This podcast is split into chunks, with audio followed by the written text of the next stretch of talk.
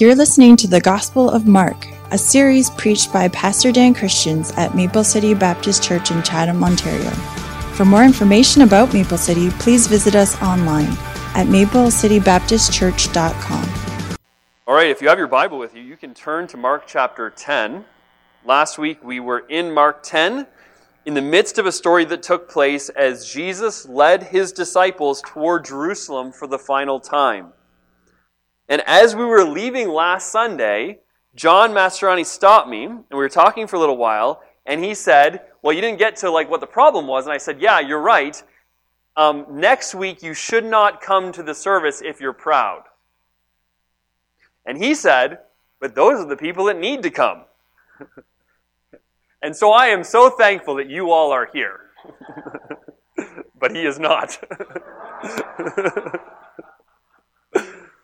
Uh, this evening, Mark is going to reveal the heart of the disciples to us. We are going to be shocked to find that their hearts sort of, kind of, almost exactly resemble ours. Because they do. The truth is, it's really easy for us to look at the disciples and to see some of the foolish things they did and think, man, they're so terrible. But as we read, keep this in mind.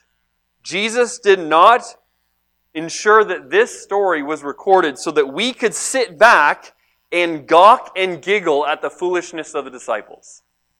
The goal is not for us to just look at their sin and think, how could they do that? The goal is for us to see if just maybe there's something in there for us. Maybe in some ways we are the same as they were. And so what I want to do is just begin reading back at Mark chapter 10 verse 32 because that will give us the context. We studied the first five verses of this last week, um, but I think this will help us. And so, Mark chapter 10, verse 32. And they were in the way going up to Jerusalem, and Jesus went before them. And they were amazed. And as they followed, they were afraid. And he took again the twelve and began to tell them what things should happen to him, saying, Behold, we go up to Jerusalem, and the Son of Man shall be delivered unto the chief priests and unto the scribes, and they shall condemn him to death. They shall deliver him to the Gentiles, and they shall mock him, and shall scourge him, and shall spit upon him, and shall kill him. And the third day he shall rise again. And James and John, the sons of Zebedee, come to him, saying, Master, we would that you should do for us whatsoever we desire. And he said to them, Are you serious right now? What is wrong with you? Did you not listen to a single word that I just said? That's how I would have responded. That's how I often respond to my kids. uh, we'll talk about that in a bit. This is Jesus' response, right? What would you that I should do for you?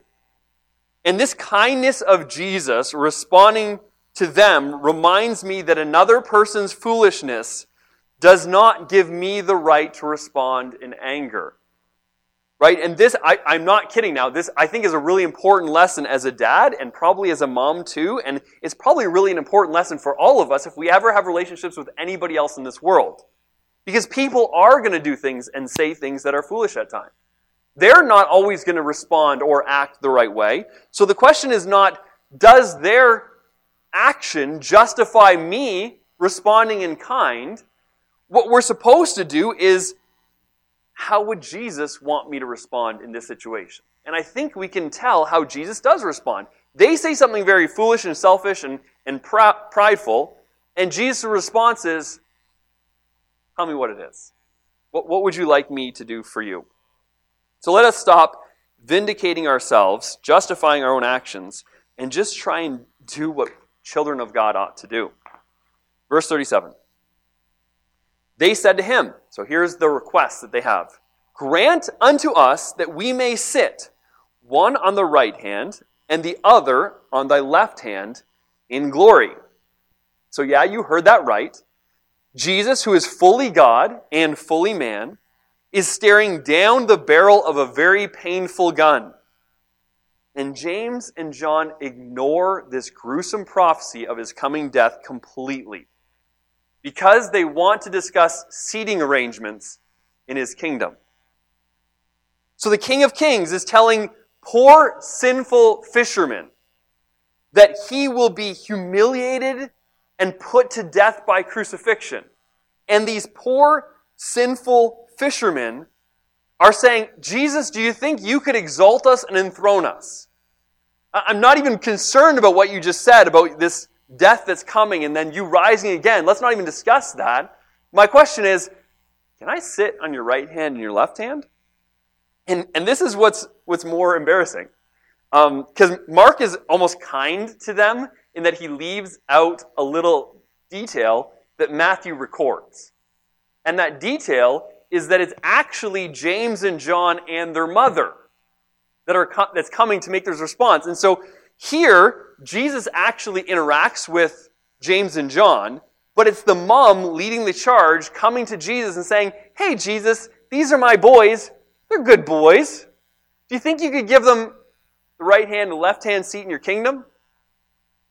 I mean, I don't know. James and John are there. They're a part of this conversation. They're not willing to ask Jesus directly, so they get their mom to do it. I feel like that's embarrassing. It makes it look worse for them.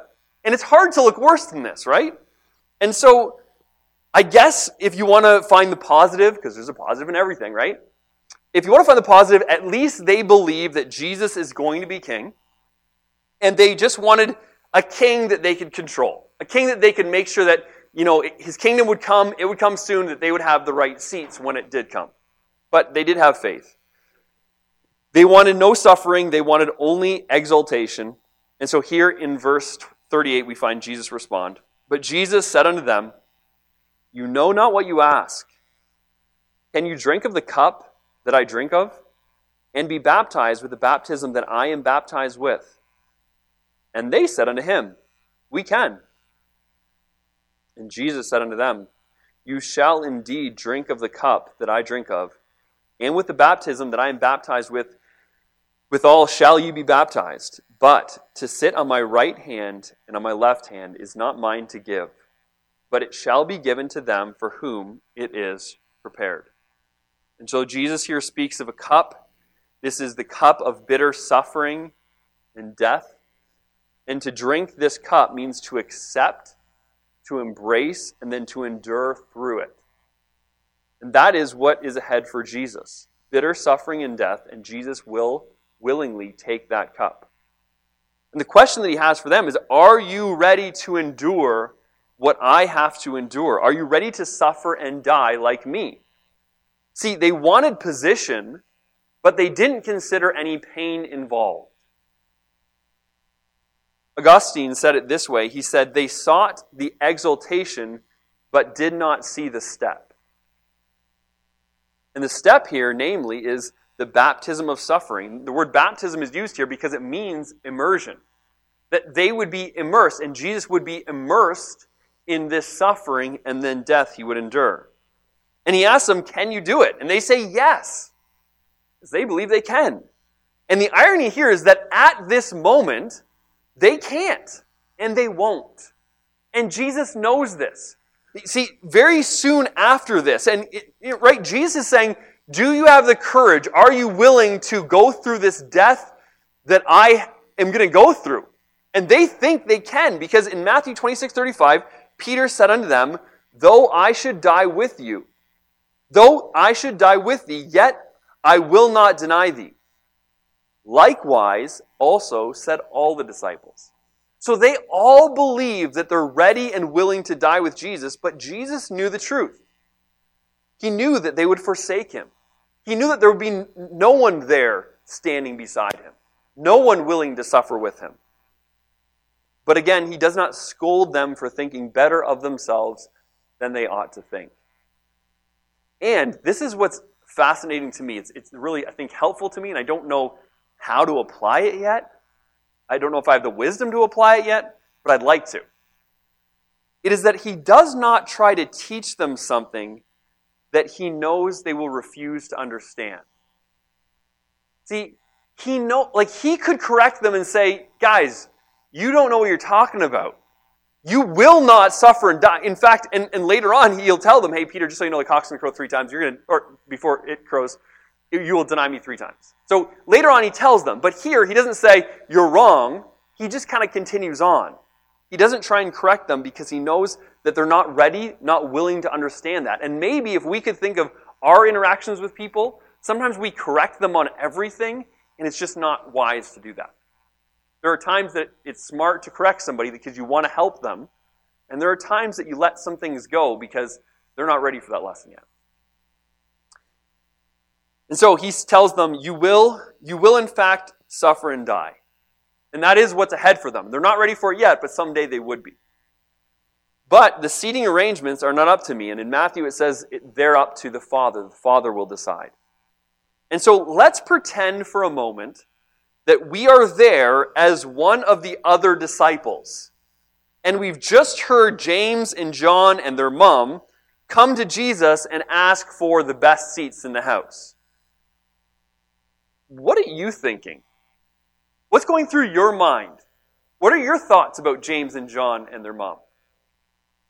I don't know. I, I mean, I don't, I don't think I'd like it.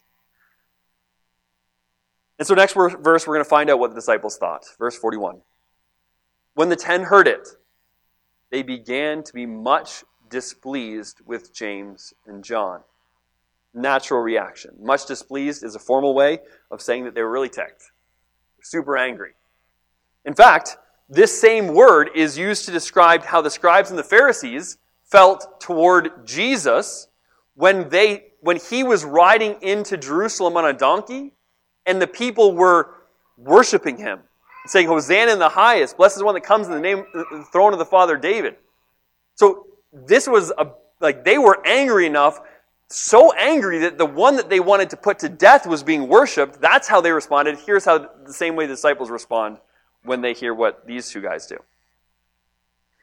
so they're not thrilled now the problem is this their displeasure is not in the fact that their friends have sinned against God.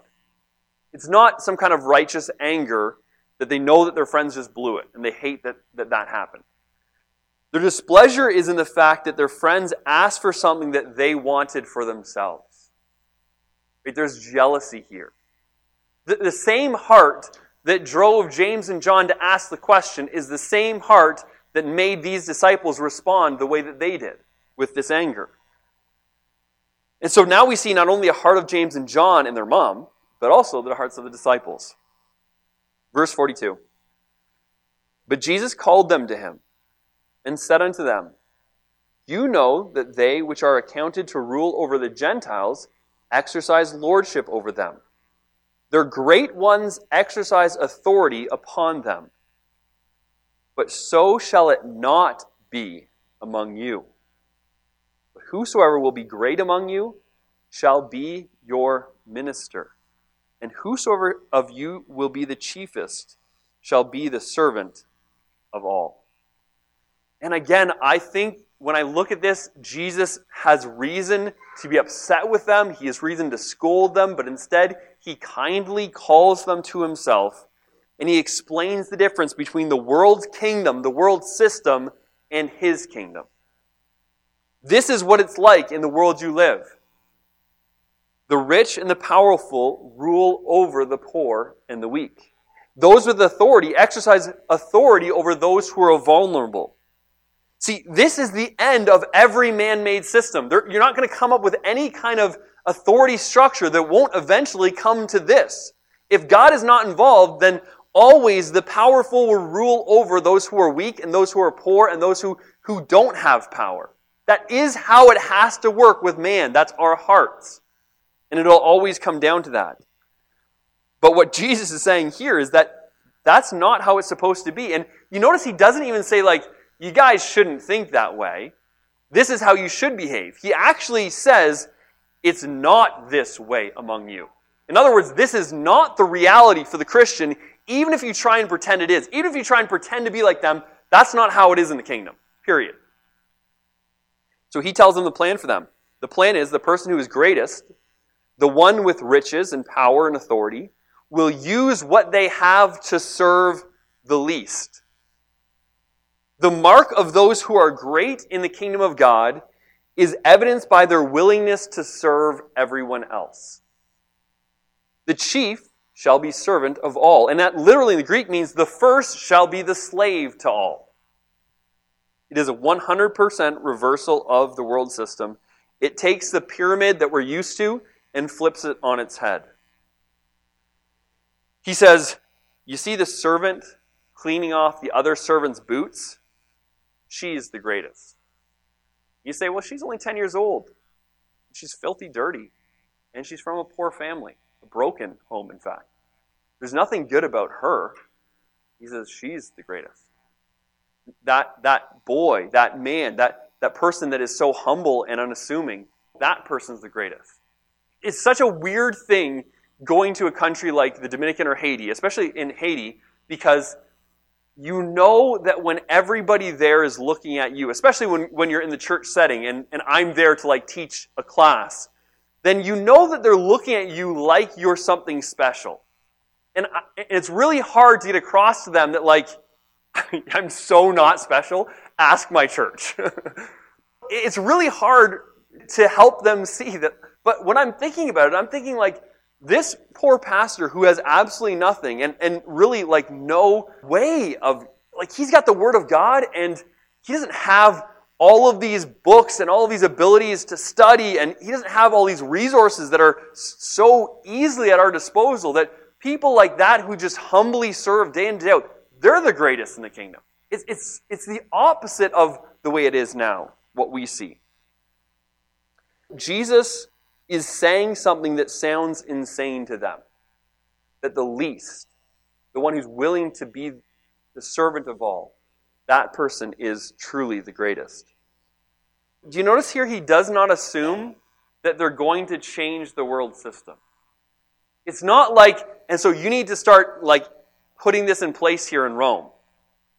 What he assumes is that his followers will follow him. That in his kingdom and in his church, it'll be different here than the way it is in the world. And so now he finishes with a statement of purpose, and this, this truly might be the most succinct statement of purpose that we have in Scripture about why Jesus came. Verse 45 For even the Son of Man came not to be ministered unto, but to minister and to give his life a ransom for many.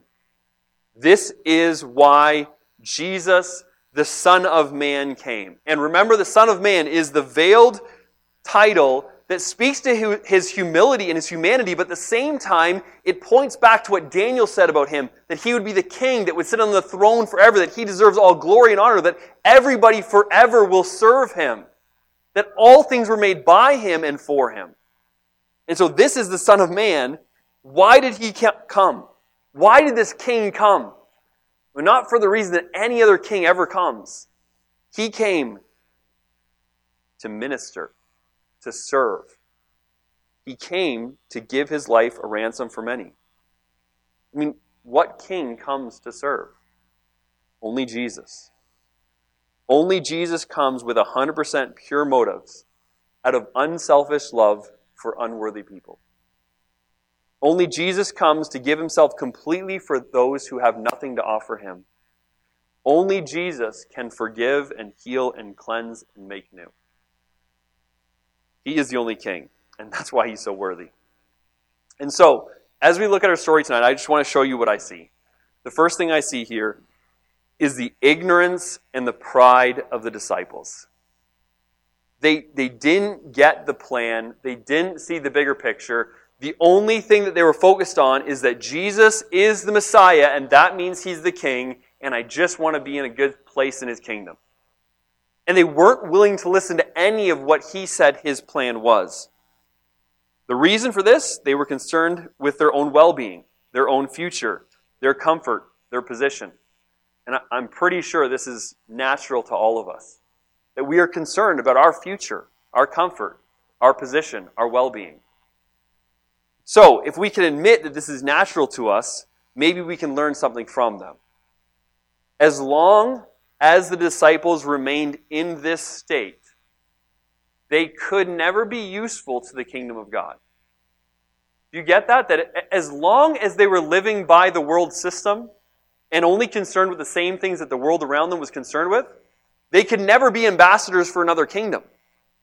Because you can't be an ambassador for a kingdom that your life is in conflict with.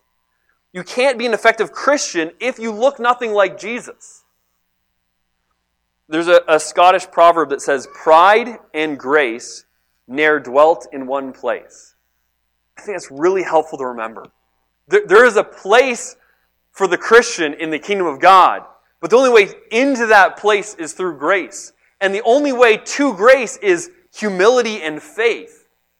And if we don't get to the place where we've humbled ourselves, we never get to experience what grace really is. How grace transforms us and changes us. And that's what we need more than anything else. This selfishness is so common.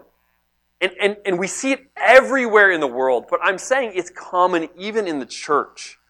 But that same selfishness is foreign to the kingdom of God. It's a pride it, that longs for recognition, it longs for others to serve us. And it does not suit the one who made himself of no reputation and put, took upon him the form of a servant and was made in the likeness of men the one who willingly went to die on a cross. And so here in the disciples, we see the epitome of selfish ambition. And so we see that. But I think at the same time in this story, we also see the perfect example of our Savior. He is the apex of servitude and selflessness. He gives himself, he serves, and then he gives his life. This entire lesson that we're meant to learn is perfectly exemplified by Christ here. Here is a king who is looking forward to his humiliation and death by crucifixion. And he's willingly walking toward it because he loves sinners. And here we have his sinful creatures asking for exaltation and enthronement. We are meant to follow Christ. We are meant to see the humility and the selflessness of our Savior and then to try and be like Him. Can you imagine the one who spoke the world into existence now going to hang on a tree He created? Being nailed to it by hands He created? Can you imagine that, that the ability to breathe that He gave to each of those people who are now mocking Him with every breath? This is what Christ, this is what Christ did. At any moment, he calls a stop to it. Like, the humility here is beyond anything we can begin to comprehend. And so the one who is exalted above all angels, who speaks worlds into existence, is now willingly dying on a cross, walking toward that. Then how could we as his followers ever lift ourselves up? How could we ever try and be something for ourselves? we ought to see our call to humble, selfless service. In that moment, James and John certainly did not get it. But the good news is Jesus gave them time to get it. Right? He actually even knew that eventually they would. And so in Acts chapter 12 verse 2, James is the first apostle to be martyred for the cause of Christ. And then later on, when John is a very old man, he's tortured and then exiled onto the Isle of Patmos. Both of those men would suffer for the cause of Christ. Both of them eventually were baptized with the baptism that Christ was baptized with. But they needed to get it. And when they got it, they could be useful for the kingdom of God. And so the call tonight is to, is to get it, is to see this humility that we're meant to have as Christians. We are, we are pr- so prone to look at ourselves and, and to look at other people only through the eyes of men. Now, I want you to think of me well. And I want you to, to serve me.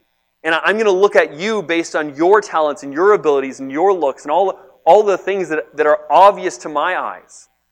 And maybe we'd be better off if we began to look at people through the way God does, to have a right estimate of ourselves and others as God sees them. God is looking at people who are humble. One of the stories that I love in the Bible is when the sinful woman comes in to a room full of religious, righteous men. and they're all dressed to the hilt and they're all doing everything right all the time. These are the guys who everybody in Israel respects. And Jesus is in the room. And she falls on the ground and she's weeping and wailing and pours oil on his feet and she washes her feet his feet with the oil and her tears. The humility involved in that and the love that she was pouring out, willing to humiliate herself in front of all these men who are gawking at her, laughing at her, thinking that this is ridiculous. And then the way you see Jesus respond. None of those guys got it. And they were all elevated in this world. The only one that got it was the one on her face before the king, pouring out everything she had, all of her tears, all of her wealth at his feet. And so, what kind of people are we going to be? We close with Isaiah chapter 66, verse 1 and 2. It says, Thus saith the Lord, The heaven is my throne, the earth is my footstool. Where is the house that you build unto me, and where is the place of my rest? For all those things has my hand made, and all those things have been, says the Lord. But to this man will I look, even to him that is poor and of a contrite spirit and trembles at my word. Let's pray. Father, I thank you for this time together, Lord. I thank you for your word that is uh, constantly reminding us that your kingdom is different than this world we live. And Lord, we need to be reminded of that all the time. We are just um, so enthralled in the world. We're so in awe, um, obsessed with. We, we love so much what's going on around us and the systems that are there and the comfort that it provides. And God, I pray that you would wake us up a bit. I pray that you would help us to see um, what our sa- who our Savior was and what He endured and, and the life that He's called us to. That it's a life of humility, a life of sacrifice, a life of service, and that, that if we are truly followers of Christ, we need to be ready for that ready to be baptized with what he was baptized with. God, I pray that you would help us be better, more humble servants of our King. Thank you, Lord. Love you.